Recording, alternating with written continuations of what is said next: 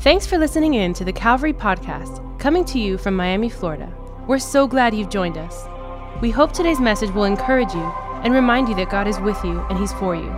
Here's today's message.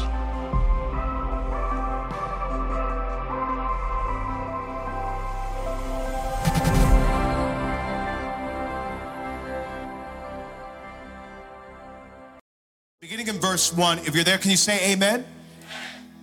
Paul writes this, inspired by the Holy Spirit, the word of the Lord says, If I speak in the tongues of men and of angels, but have not love, I am a noisy gong or a clanging cymbal. And if I have prophetic powers and understand all mysteries and all knowledge, and if I have all faith so as to remove mountains, but have not love, I am nothing.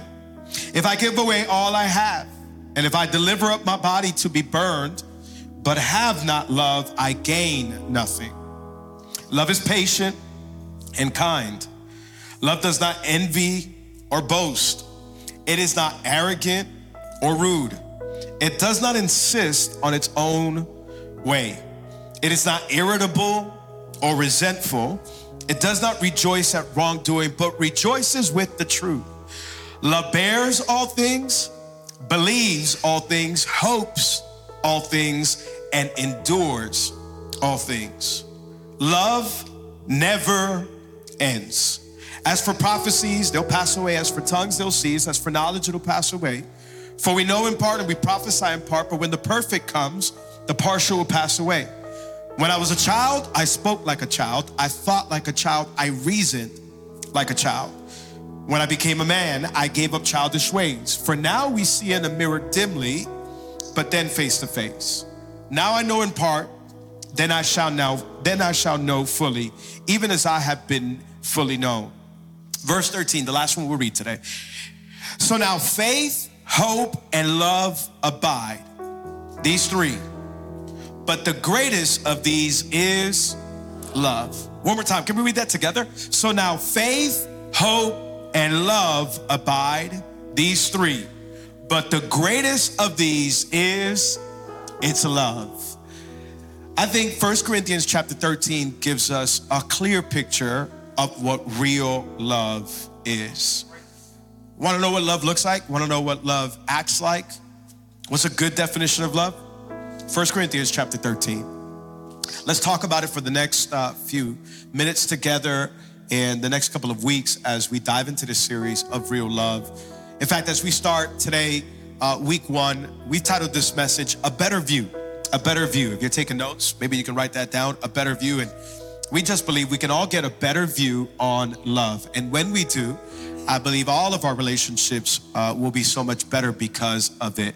So today, no matter where you are, whether you're single, married, dating, divorced, I believe uh, 1 Corinthians chapter 13 can speak to all of our lives because we're going to start with the individual self. Let's pray and then we'll begin. Amen. Father, we thank you, we love you. Thank you for this day. This is the day that the Lord has made. We will rejoice and be glad in it. Thank you for every service in spite of the weather.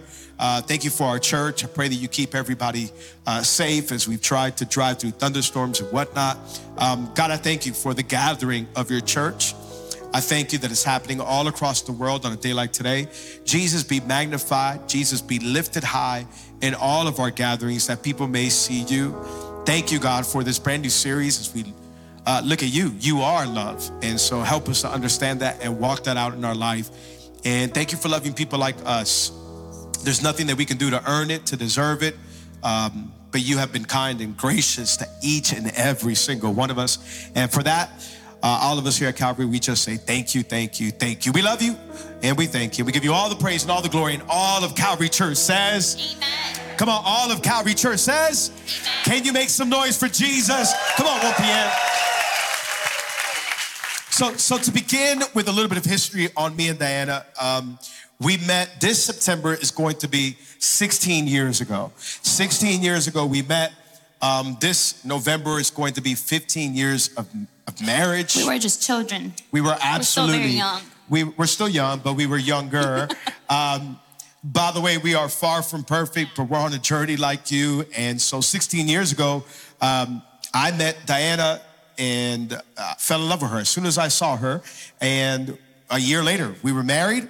And I'll, I'll never forget, I- we were in a young adult ministry. I've shared the story before. I was sitting kind of like where Justin is, between Justin and Corral, in a front row, kind of just like that. I was in the front row sitting next to my best friend. A mutual friend of ours said, Hey, I'm bringing um, this friend that I think you're gonna like tonight.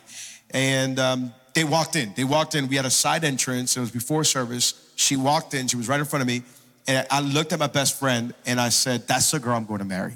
I just knew it. I said, That's the girl I'm going to marry. So we talked afterwards and she wanted I to love marry me that telling day. the real story now instead of adding those little things. It's you coming. Um, she didn't leave me alone, and here we are 16 years later. I can't escape her. And uh, but it was. I think we have a quick picture of when we met. This is maybe a couple of months after we met, um, a few months.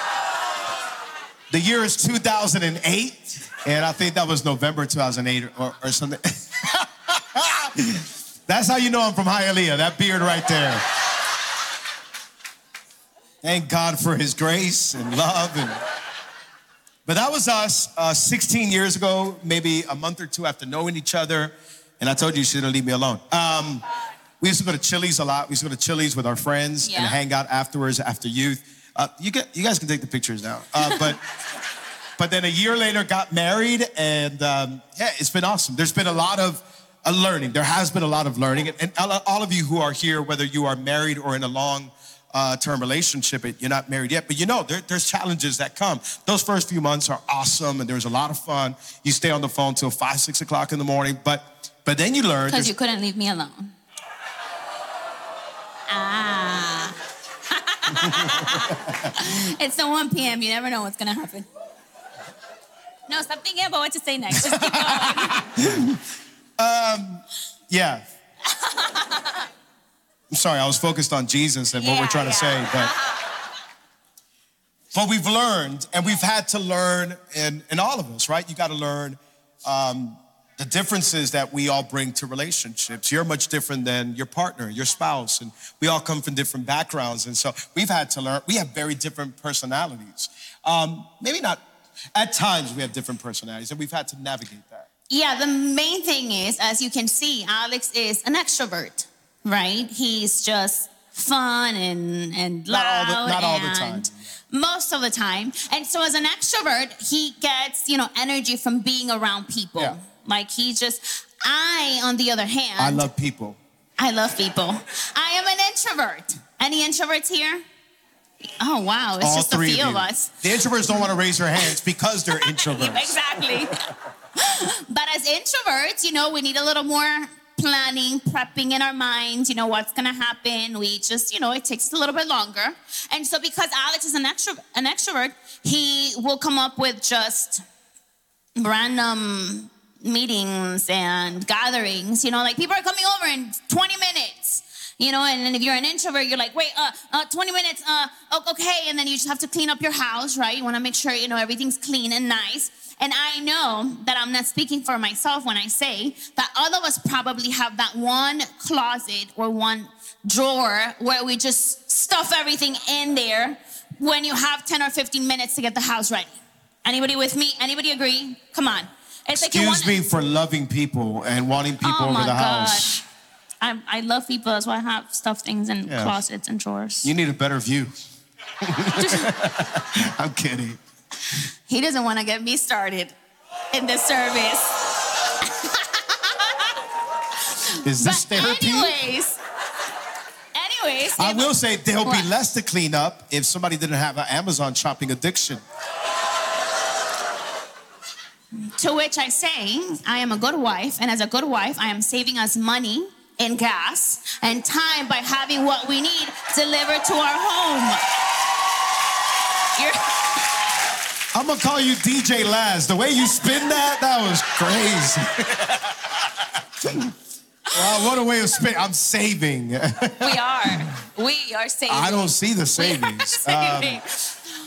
Um, back to back to what we're learning talking together. About. Yes, yeah, we're, we're, learning, learning. and We're on- on a learning journey. And so our lives could be much like that, right? We could look good on the outside, but people won't really get to know what's hiding on the inside, what things we're hiding and putting away that we don't want people to see. No, I, I spoke a little bit about that last week. I spoke about was the last week, the week before, uh, our garage being absolutely uh, with all kind of stuff that we had to put away. And people are coming over the house, and it don't look like we have a clean house, but many of us have been there. It's like you haven't opened up that drawer or that door, and please don't, because all kind of boxes will fall on you. Um, and so me and Diana were having this conversation this week, and we said, wow, relationships can be the same exact way, where we put up a projection or a front that we're good or that we look good on the exterior, but on the interior, we can be a mess.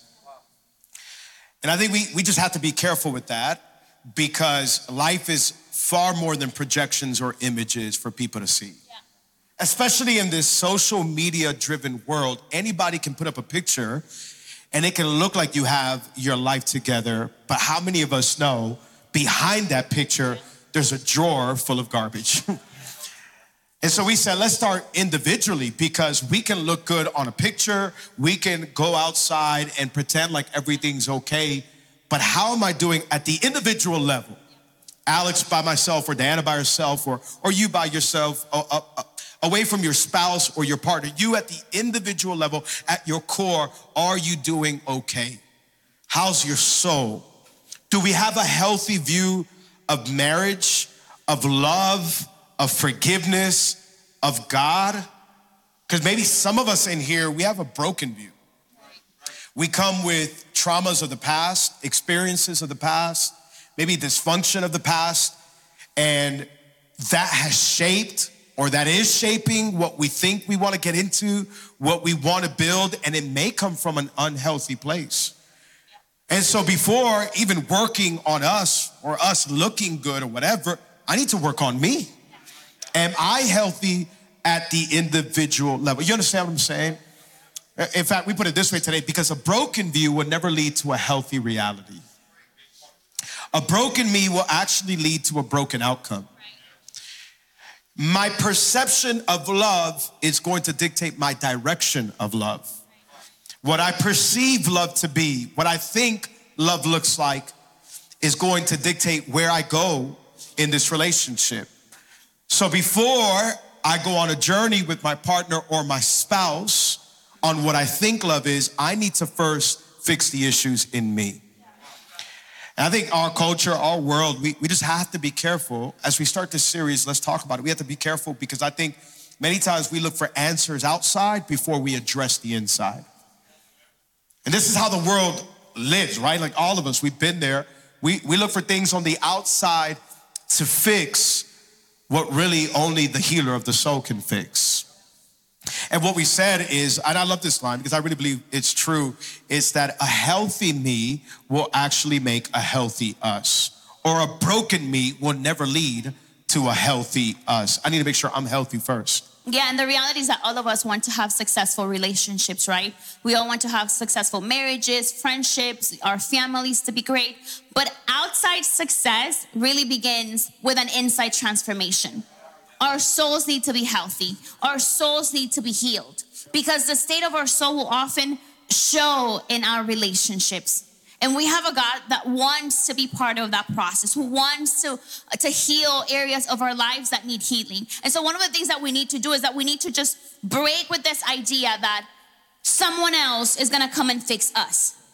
I think many times we've heard that that idea of like, you know, if I find the right person, then I'll change these things in my life. If I find the right person, then my life will be different. If I and we need to break that idea and really begin to take responsibility for ourselves first, right? If all of us, if the two of us begin to take responsibility for ourselves first, then together our relationships will have a different outcome. They will succeed.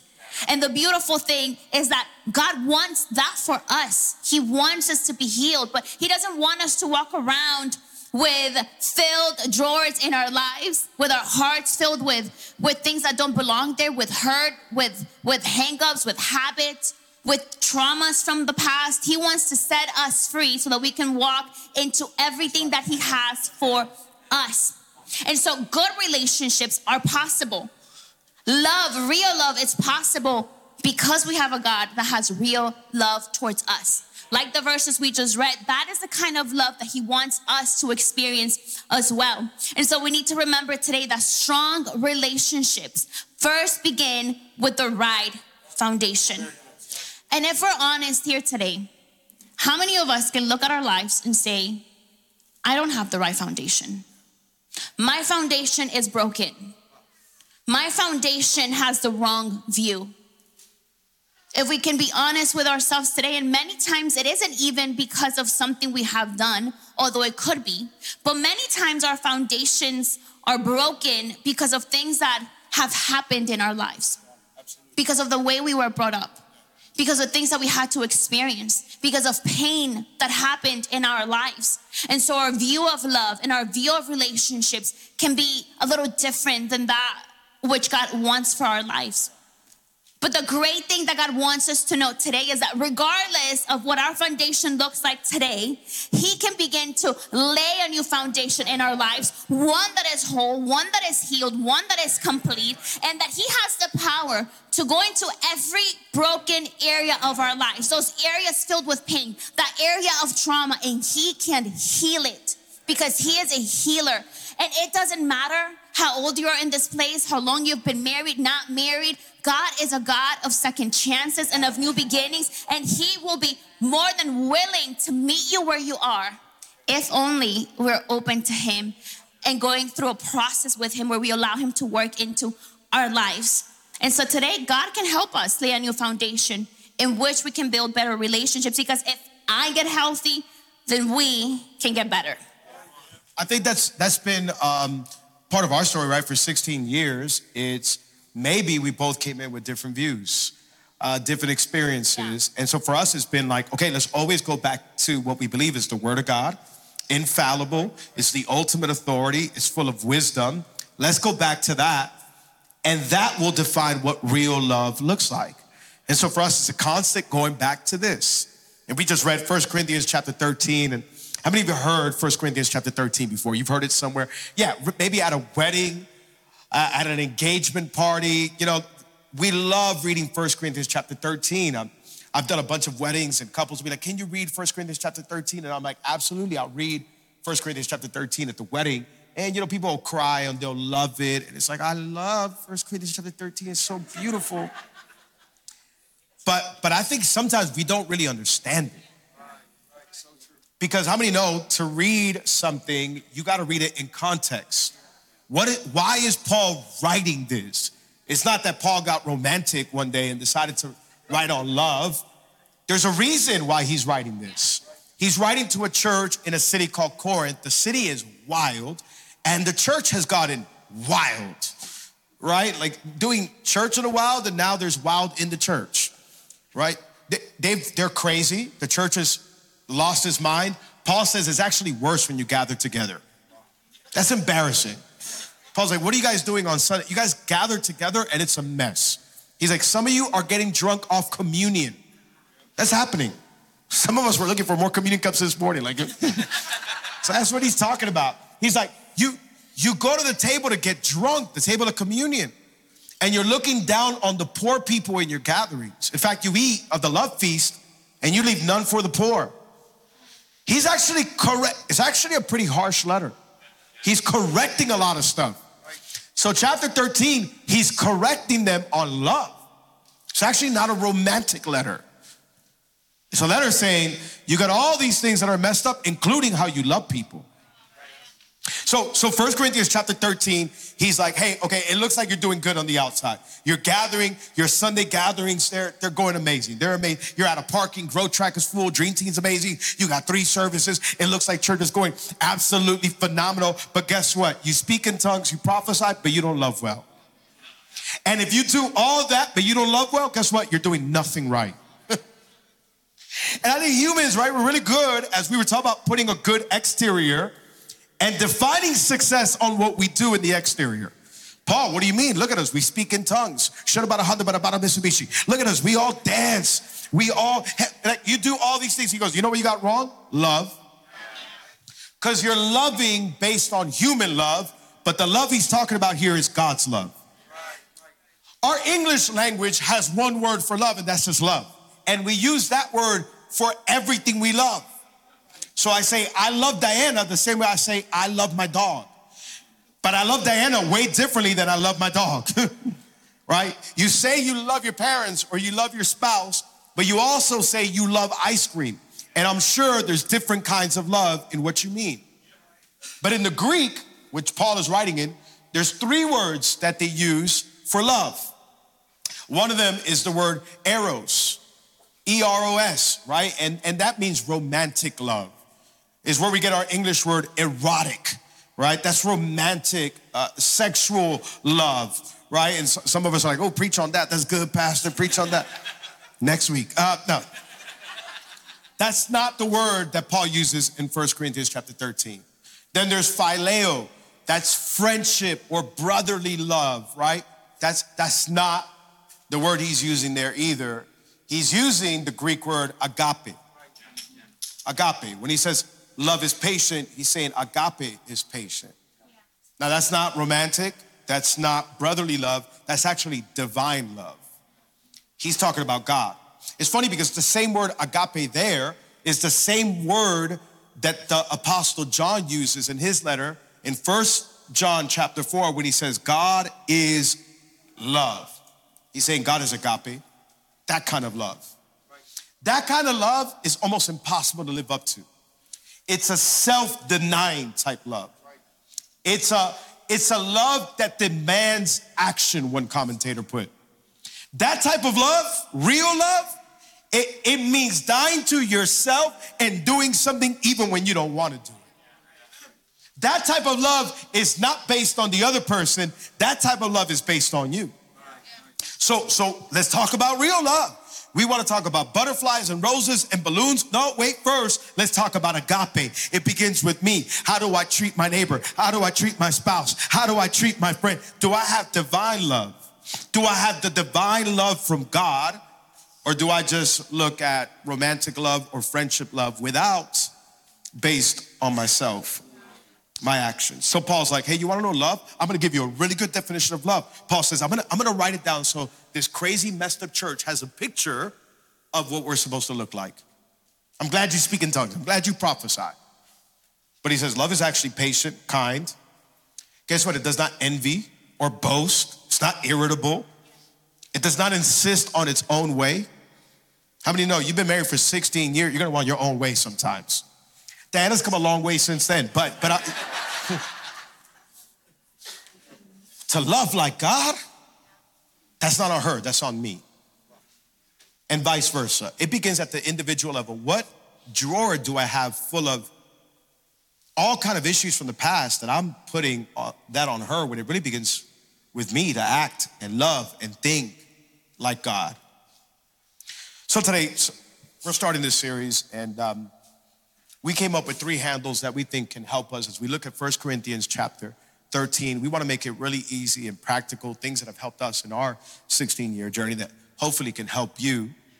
Uh, but we'll give you three quick handles and then we'll, we'll worship one more time. The first one is we need to seek the one. Seek the one. Look at your neighbor and tell them, seek the one.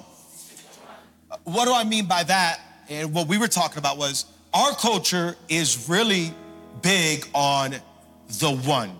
You've heard that term before. I was a youth pastor here for two years. Before that, I was involved in youth and young adult ministry, probably well over 15 years. So um, it, it's, it's around a lot of young people's language. I remember being a, a youth leader, young adult leader, or youth pastor, and people will always come up to me or come up to me in the end and be like, hey, I'm looking for the one. I want the one. Or they'll, they'll start, they'll, they'll meet somebody they like. Pastor, can you help me pray? Is this the one? Is this the one? I just want to know if it's the one. God, if it's the one, let them look my way. it's the one. Like confirmation. like we play all these kind of games, and I, I, I get that, but I don't necessarily agree. Um, I think we're busy looking for the one when we should be seeking the one while getting ready for the two. If you seek the one, you'll be way more prepared for the number two that God's gonna bring in your life. In worldly terms, yes, she's first in my life, but when it comes to our entire being, spiritual people, God's first in my life. You gotta be careful because if not, we make idols out of people and we put them in pedestals they, they do not, they can't even fill. Because if I rely on Diana to fix the drawers of my soul, I'm putting a title on her that is not real. Only God can fix my soul. And so many of us, we look for a person to heal and make us whole when it's only the maker of the soul that can do that. And so, my spouse, my partner, my best friend, yes, absolutely. But they don't come to complete me, they come to complement what God has already done. If you're single in here, can I tell you, you already are complete in God. Don't let culture or the world tell you that singleness is something less than. No, you are made completely and whole in Jesus. Seek the one. Seek the one. You put him first. In fact, as we seek the one, we start finding out what real love looks like. So that when number two comes along, you'll be way more prepared. We'll all be healthier and better. Those drawers will begin to start to get cleaned out. That garage will be, start to get cleaned out in our soul because I've been seeking the one. Because to know God is to know love. You and I, we want to love correctly? Know God. He is love, the Bible says. He is agape, more than romantic. In that stage that we showed that picture, that was romantic love for sure. And we still have that, absolutely. But um, that stage will go by like this. And then there's absolutely phileo love and friendships. We crack up like dummies together at the dumbest things, right? That's fun. But when the challenges come, you need agape love. And so for us, it's like, let's seek the one above everything else. And that's gonna build a foundation in our life so that when life gets hard, we know what real love looks like. And let's go back to that. That's why Jesus in Matthew chapter 7, he says, Seek the kingdom of God above all else and live righteously, and then he'll give you everything else you need. That's true. We've seen that in our own lives. Yeah, so the question we need to ask ourselves today is how are we seeking God? Are we seeking God? Or is God to us just this far off being that we just remember whenever we have some challenge in our lives? And we go about our lives and then something happens and then we remember that God, maybe God can't help me? Or are we really seeking a relationship with Him? Are we really seeking God? Because the difference that this makes in our lives is that as we get to know God, He begins to reveal His character to us, who He is, what love is, what He thinks. But as that happens, He also begins to reveal who we are. And it is then that we realize the value that He's given us, how we should carry ourselves, but also the way that He wants us to live in freedom, in wholeness, in health. And through this journey, is that He begins to work out in those areas of our lives, those drawers full of issues and situations. It is through a relationship with Him that He can then begin to work in our lives as we're open and honest. But it takes us seeking Him and opening our lives to correction opening our lives to hear things that sometimes we don't want to hear. When God confronts us and tells us, hey, this, this is wrong. Hey, this, you need to change. Hey, this area, although painful, you need to go back and revisit because you need to heal it. It is only as we seek the one. But the number two, what we need to do is to self reflect. Self reflect. You know, before you go on um, an airplane, you have to check your bags right? There's things you can't take with you. There's a certain uh, weight limit. And about a year ago, Alex and I were um, taking a flight somewhere with our baby. And if you have kids, you know, you have to pack a whole lot of stuff if you're taking kids with you. So, you know, I, have always seen those people that go up to the counter and they hold up the line for 30 minutes because they got to open their luggage and transfer things, you know. And I'm not going to say I was judging them, but I was judging them. I'm like, Dude, the line, 30 minutes until that person was me. Until I found myself at the counter, my luggage was exceeding the weight limit, and then I have to begin to figure out okay, what do I put this? Put this in your backpack. We're five pounds overweight. Let, let me change this. Let me switch. And, and, and, and those restrictions are there for a reason, they're there for safety. And it is the same principle that we need to carry into our lives. What are you bringing with you? Have you checked your luggage? What are you dragging into your relationships? What trauma, pain, situation, habit from the past are you dragging with you into your present and into your relationship? We need to self reflect. Self reflect is asking ourselves those difficult questions. Why am I this way? Why do I react in this in this manner to to to other people in my relationships? Because here's what we do.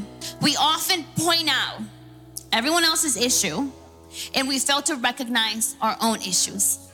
It's easy to say, well, you don't do this, you're this kind of person, you need to speak differently, you need and we fail to look inside and take responsibility for the one thing we can change, and that is ourselves. So, how do we self reflect? We begin to ask ourselves the hard questions, the painful questions, the uncomfortable questions. Am I carrying that trauma from the past? Am I still holding on to that situation, to that pain? Because the reality is that hurt people hurt people. And the way that I'm gonna show up to my relationships is the way that I feel inside. And so I love this verse, Psalm 139, verses 23 and 24. It says this Search me, God, and know my heart. Test me and know my anxious thoughts. See if there's any offensive way in me, and lead me in the way everlasting. So, how do we self reflect today? We do that. Search me, God. God, search my heart, my soul, and see what is there in me that needs to change. See what what is there in me that needs to be confronted by you? What is there in me that needs that needs healing, that needs changing? And it's not always to be easy, but it's always going to be worth it. Because it's to change the quality not just of our lives, but our relationships. So that we can bring something else to the table for our families, for ourselves, and for the people around us. I think that's such a good handle. Um, in the last maybe 10 years of us um, trying to help couples, counseling, pastoral with people that we love and are trying to help out, we've noticed so many times when a couple they'll start arguing or bringing up a discussion and you're absolutely right. We blame the other person. And we start, and we've done it too, right? Where we, we blame each other. It's like, wait, open up that bag. That's not them. That's you bringing all this baggage for what happened in your first marriage or what parents did to you or something that you went through, a trauma in your childhood. And it's like you're pointing the finger at your spouse, but really, I just think your luggage has way more than you're supposed to carry into this new relationship. And so it, it messes up with the views. Me, me and you, we, we walked into our, our marriage with absolutely different views. I was born and raised here in Miami, been in church my entire life. My parents were youth pastors, then became ministers. My mom was an administrative assistant in church for years. So I've been in church my entire life. Uh, as long as I can remember, I, I won't, I couldn't miss a Sunday. If I was sick, they, they're like, don't worry, God will resurrect you in service. Um, you're going to church. I've been in church my entire life, literally my entire life. Um, so I had an idea about love. I saw my parents. My parents have been married together now, going on 40 something years. Uh, they were here at an earlier service. I love them. They're my heroes. But but I view love through their lens. And although it can it can look like a successful one, I can't put that, those expectations on you. You came with a different view of love. Um, if you want to share a little bit of your experience and maybe your view when it came to love. Yeah, I had the complete opposite experience than Alex did growing up. My parents divorced when I was nine years old. And so my mom raised me after that as a single mom. My dad was out of our lives, out of my life. And so my mom was that mom and dad in my life. And because of those things, and not just their relationship, but other relationships around me, I began to form my own idea of life, of love, of what I wanted for my life. And so I wasn't that little girl that dreamt of getting married and having kids and having this beautiful family. Yeah, I thought maybe one day I'd get married, but it wasn't this thing that I desired or that I looked forward to simply because I thought, well, life happens. And sometimes, you know, stories don't always end great. And people leave you and people betray you, and love isn't always this beautiful thing. Can, can I interject yes. a little bit? Sorry, I'm interjecting. Either way. Either way. So I, I apologize if I'm maybe uh, diving a little too much, but I think it'll be helpful. You had that view because you witnessed your mom working two, three full time jobs, having nothing. You witnessed your aunts going through that. And so I think it formed in you um, a protection. Yeah. Okay, marriage is okay, but marriage can be bad. And so it's not ideal, or it's not the, it wasn't the most beautiful thing or idealistic thing for you because you've witnessed a lot of hurt and pain and struggle. And it shaped your view on love. Absolutely, absolutely. I think that's the best way to put it is that when something happens in your life, you begin to build um, protections around you. And for me, it was that is you need to take care of yourself first because nobody else will. If you are not the one person that protects yourself, that takes care of yourself, then you don't know who's gonna do that for you. And so before I expect a man to protect me or to care for me or to be that person in my life, I need to be that for myself. Because the day of tomorrow, if I get married and if this person walks out on me like it happened in my own life, then I'll be okay. If I worry about my career and, and, and, and school and making sure that I have make a name for myself and that I have my finances in this together, I have to do this because life might happen and then what if?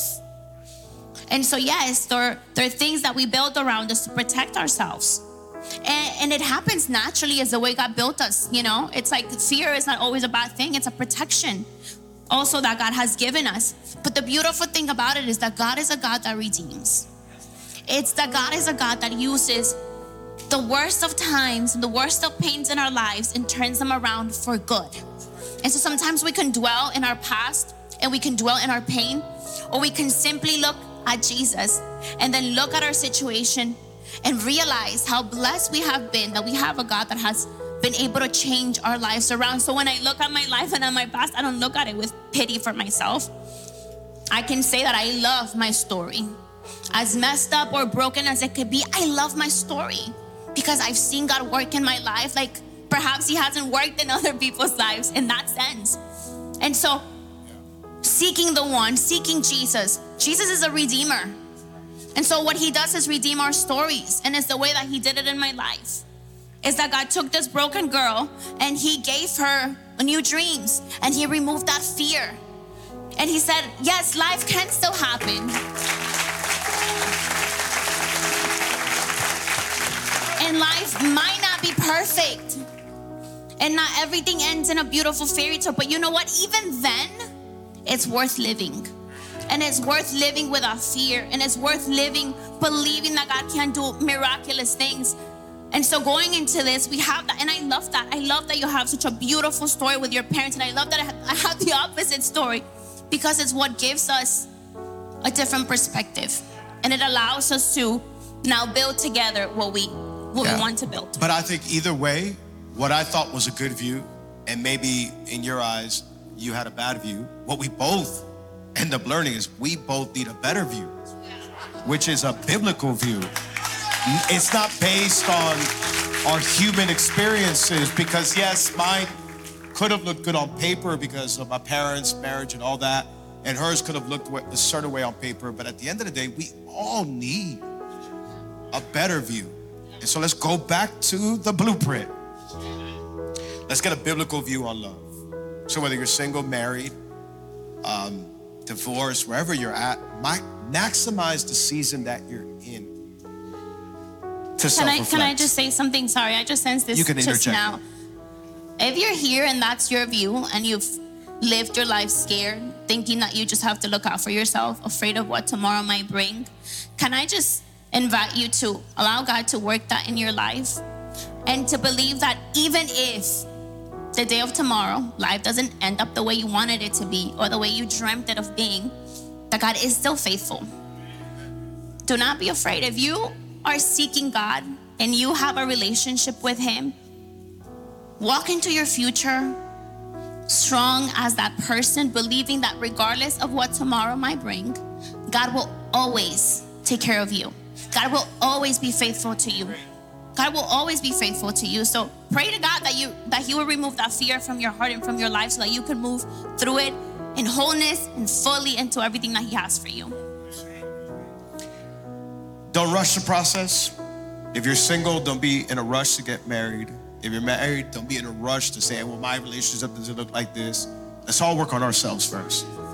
Maximize the season that we're in as we seek the one, as we self reflect. And then we said, uh, the last handle will be good. Uh, it's been good for us is to start building our own biblical view and our own family the way God wants it designed. Let's start building. Let's start building on the right foundation. Maybe today, I don't know, we've been talking now for 20, 20 something minutes.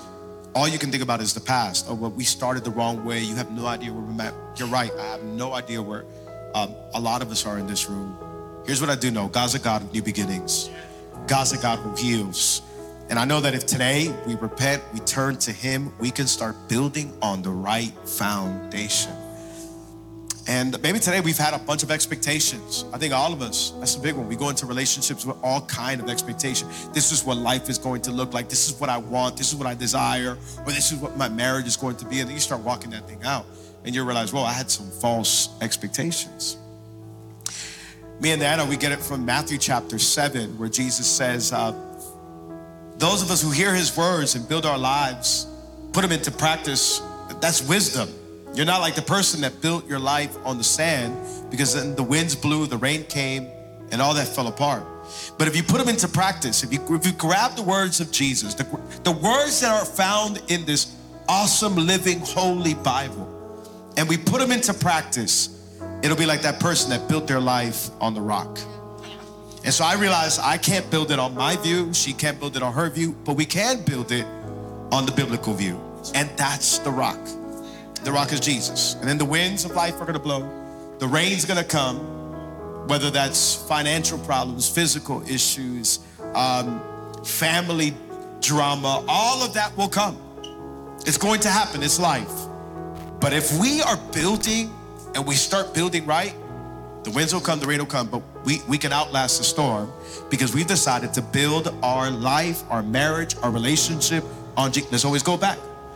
Let's always go back to the blueprint. I read a story this week on, on buildings, and they were giving the example of two different buildings that were built on two different foundations. One of them was the, the London Millennium Bridge. They were in a rush to build this bridge in London, and so they, in a hurry, they overlooked a lot of problems that were absolutely obvious. And they're like, let's just keep going. We need to build this bridge as soon as possible. What they, one of the biggest things they overlooked, what they didn't know was that they were building actually on sand. It wasn't a firm foundation. As soon as that bridge was completed, immediately people said they felt the bridge absolutely wobbly. It was unsafe. They had to shut it down. And then they had to go back and start fixing it because it was a wrong foundation. If we rush things, or if we base our love on what culture tells us, magazine tells us, on what humanity tells us, it's gonna be like that wobbly bridge. And the winds and the rain will come, and we're like, wait, something's not right here. Yeah, we built our life on the sand.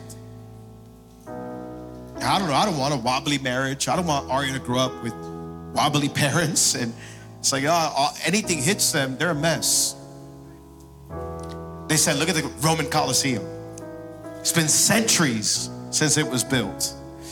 And the article said the Romans must have known something about building on the rock because the earthquakes hit, storms have hit, and all these centuries later, hundreds of years later, it is still standing today. And it was built by people who didn't have the technology that we have today, yet it is still standing. Why? Because the foundation is solid rock. Real love, what does the Bible tell us? Is that divine love, agape. Let's go back there. Let's build our marriages. Let's build our lives. Let's build all of our relationships. Let's get a better view on love. The love of Jesus, to think like Him, walk like Him, act like Him, forgive like Him. If we get that foundation, woo, love, it, will be a better view, I'm telling you, than whatever life has handed us. And then when the winds come and the rains blow, we'll be able to stand. And I believe we'll be able to reflect what God wants us to reflect in all of our relationships. And that's His divine love. Why don't we stand up all across this place? And I'm going to ask Diana to pray for us really quick before we go. If we can stand up all across this place, I think um, in a room this size, people watching online, we all come from different backgrounds. Maybe you can relate a little to me or a little to Diana, but you've had your own view on love. And maybe your own views got it in the way, whether good or bad, you thought it was good or you thought it was bad. It's gotten in the in the way of what you think love looks like. And it's shaped, it's determined, certain actions in your life. And really, what it is, is a drawer in your soul that God wants to heal, God wants to restore, God wants to fix. And maybe what we've done is that we've been really good at putting appearances. We look good on the outside, but but we have all these past views, perceptions of love that maybe have ruined some relationships, maybe it's caused trouble. And I believe that today God wants to heal that. All over this place, with every eye closed, every head bowed, I believe that there's people in this room that we need healing today. God, I got drawers in my soul that need healing. If that's you, I believe the Holy Spirit wants to heal you today. Maybe you're on the other side of a divorce. Maybe you just came out of a relationship. And instead of blaming or pointing the finger, let's start with us. God, I'm gonna seek you. I'm gonna self reflect and I'm gonna start building my life on the right foundation. God, begin to heal. So, why don't we pray today for healing? God, we know that you know us here today individually. You know our hearts. You know the depths of our souls and the pain that we carry, and some of us, the trauma that we've been carrying with us. God, you see us. This afternoon, Jesus, we are committing ourselves to seeking you. As we ask you to do the supernatural, we want to do our part, God, and that is to commit our lives to you, Jesus. To say, Here we are, God, search us, search our hearts, our souls, God. Begin to heal the areas of our lives that are filled with fear and brokenness, that pain from yesterday, God. You are you have the ability to heal it today, God. So we give you our brokenness, our pain, our habits, God, our traumas, Jesus. We give you everything, God, that we haven't been able to fix on our own. And we ask you that you would intervene, Father. You are a healer. You are a God that restores and a God that redeems. So we pray, God, that you will begin to restore our souls and restore our hearts to the way that you intended for them to be, Jesus. So that me, we may be able to walk boldly into the way that you want for our lives, God, into our callings, into the purpose that you have for us, Jesus. So we pray for healing in this place. We pray for wholeness, God. We pray that you begin to heal our souls, Jesus. But we come before you, God, with full transparency of heart, saying, God, we need you, Jesus. We need you, God. Heal in this place. Set us free, Father, from the things that have been holding us down, God. We pray that you heal us today and that you set us free. We pray for relationship in this place, God, for marriages, for families, God, that you restore and that you redeem our stories, Father. That our lives and our relationships will give you glory, Father. We thank you, Jesus. We thank you in advance for the miracles that you will do in our hearts, for the miracles that you will do in our relationships, God. We thank you because you're a healer and a redeemer, God, in Jesus' name. Amen. Father, we thank you. We love you. You're faithful, you're good, and you're true.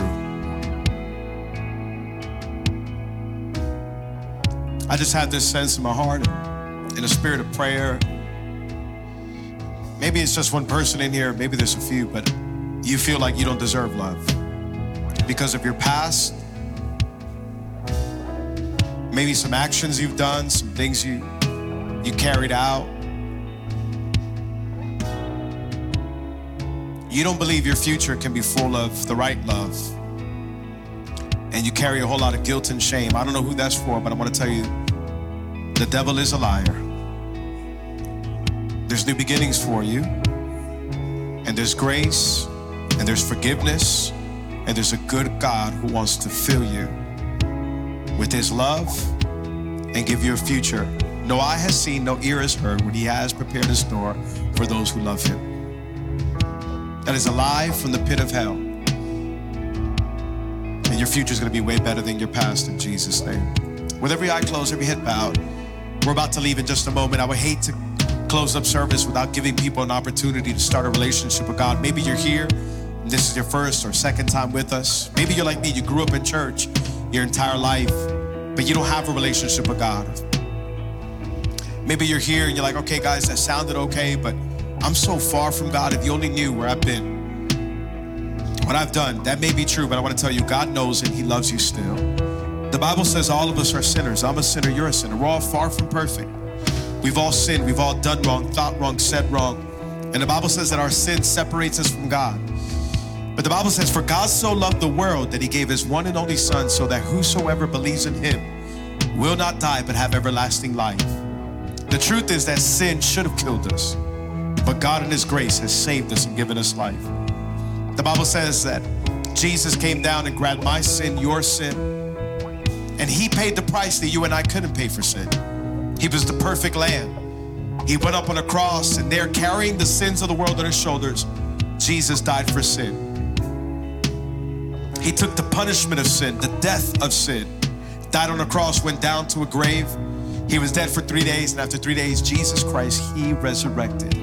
Jesus is alive. There is no body in the grave. They couldn't find his body, couldn't find his bones. Jesus resurrected. Over 500 witnesses saw him. He ascended to the Father, and one day he's coming back.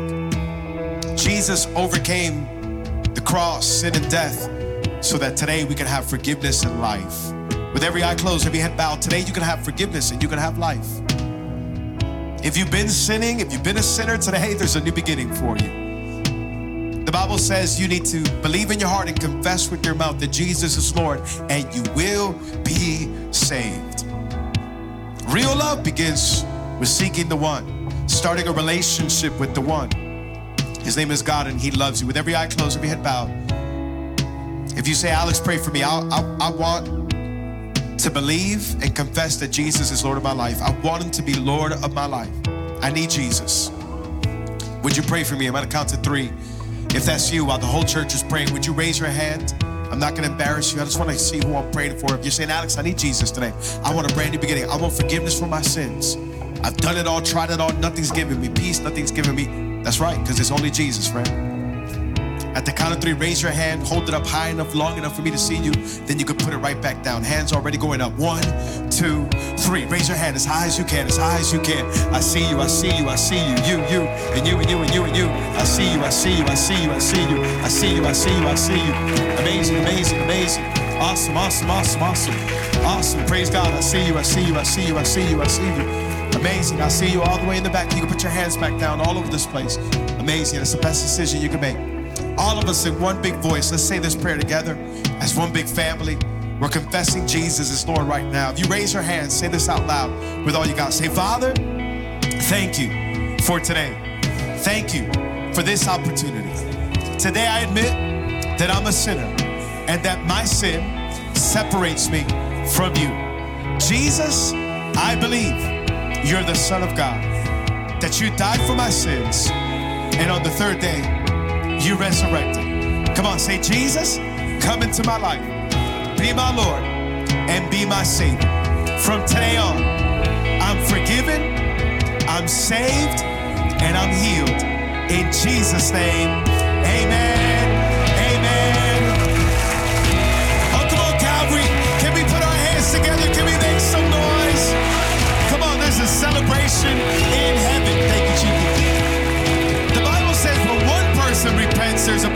heaven. And a whole lot of hands just went up. So we want to throw a party for you. In fact, we have a gift for you outside. And I know there's a lot of coffee and I think some lemonades or I don't know what. Before you do any of that, if you see somebody waving this bag, there's a free coffee voucher, free coffee cup, a notebook. More importantly, there's a free Bible in here. This Bible is for new Christians or new believers. It's a Bible to help you understand what you're reading. It has a lot of side notes. Don't leave this place without this free Bible. We want to give it to you absolutely free. Say, hey, I did that prayer with Alex, and they're going to give it to you absolutely free. We love you, and we're here for you. One more time. Come on, Calvary. Can we put our hands together? Come on, he's a good God. He's an awesome God.